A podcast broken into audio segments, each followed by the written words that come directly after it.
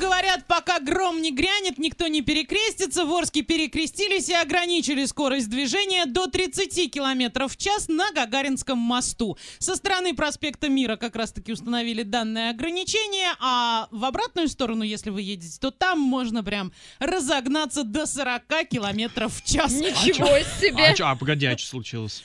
Ну что-то Ваня, случилось.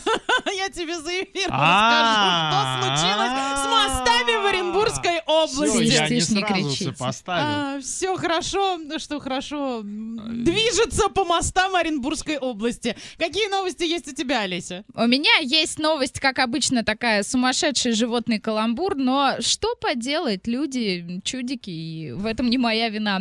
Эрика Линдстрём добилась через суд разрешения на вступление в брак со своим конем по кличке Порги. И все не случайно.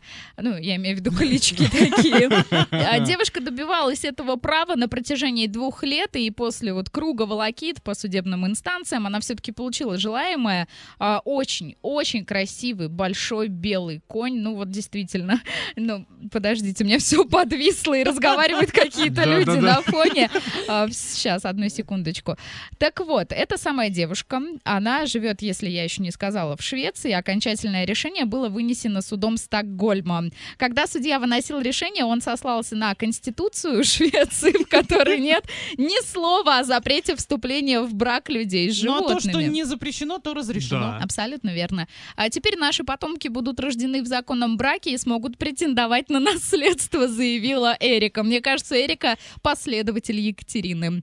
А, не очень понятно, о каких потомках она толкует, но факт остается фактом.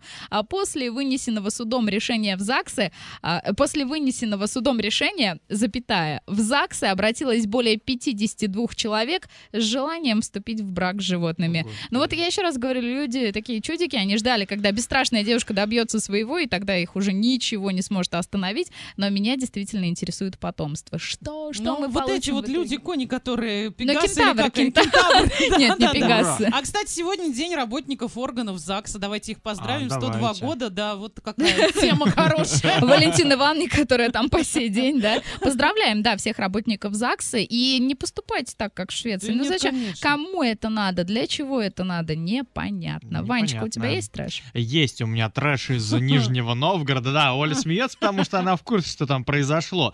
А, Депутат Госдумы и бывший мэр Нижнего Новгорода на церемонии открытия школы в поселке Гидроторф вручил местной администрации банку вазелина. На Вот открытии это да. школы. На открытии Вот школы. Сейчас поясню. да. Говорит, поможет при встрече с губернатором, ведь школу должны были открыть еще год назад.